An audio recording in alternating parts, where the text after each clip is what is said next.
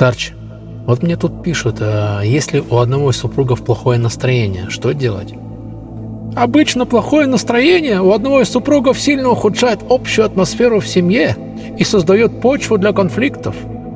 Если кто-либо из них унывает, раздражен, тревожен, то это состояние становится мощным стрессом для партнера. Часто близкие неправильно оценивают причину подобных состояний, преувеличивая личностный фактор и недооценивая биологически списывая его на характер. Несдержанность, хотя причина может быть совсем не в этом. А происходит следующее. За многие наши эмоции отвечают гормоны. Как? Старче, ну как могут гормоны поссорить супругов? Да очень просто. Женщины и мужчины в основном не осознают разницу сценариев восстановления друг друга.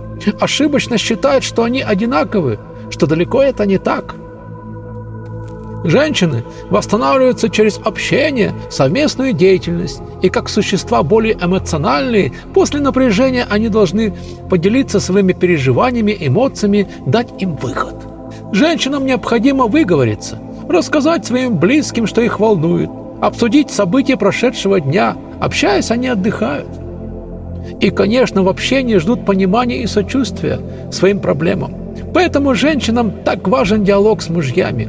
Именно так вырабатывается их целебный гормон окситоцин. Через него женщины успокаиваются.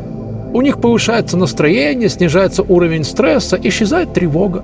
Недаром окситоцин называют гормоном доверия, любви, привязанности и счастья. Старче, а как мужчины восстанавливаются? Мужчины же напротив. За снятие стресса в их организме отвечает тестостерон, пик которого приходится на утренние часы.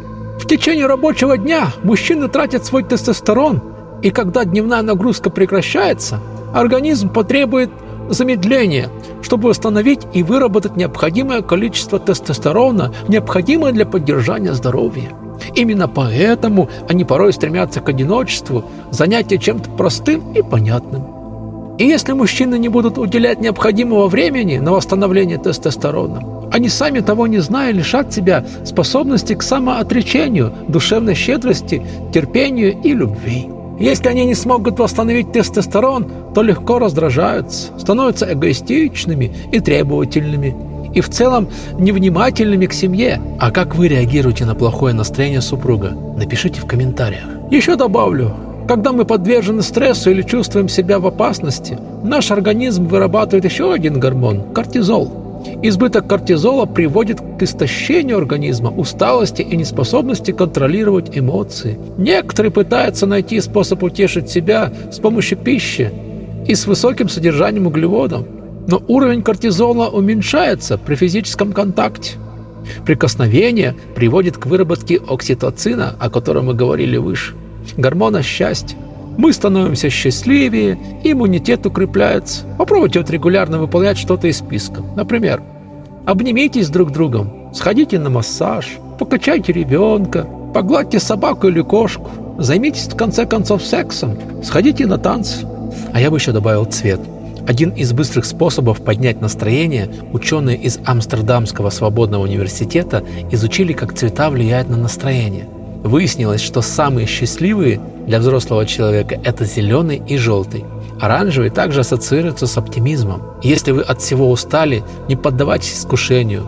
Спрятаться за черной одеждой, наденьте яркую красочную вещь и раскрасьте свой день. Вы наверняка сразу почувствуете себя лучше, а окружающие заметят вас и тоже улыбнутся. В конце концов, можно послушать приятную музыку. Подписывайтесь и следите за обновлениями. Всем пока!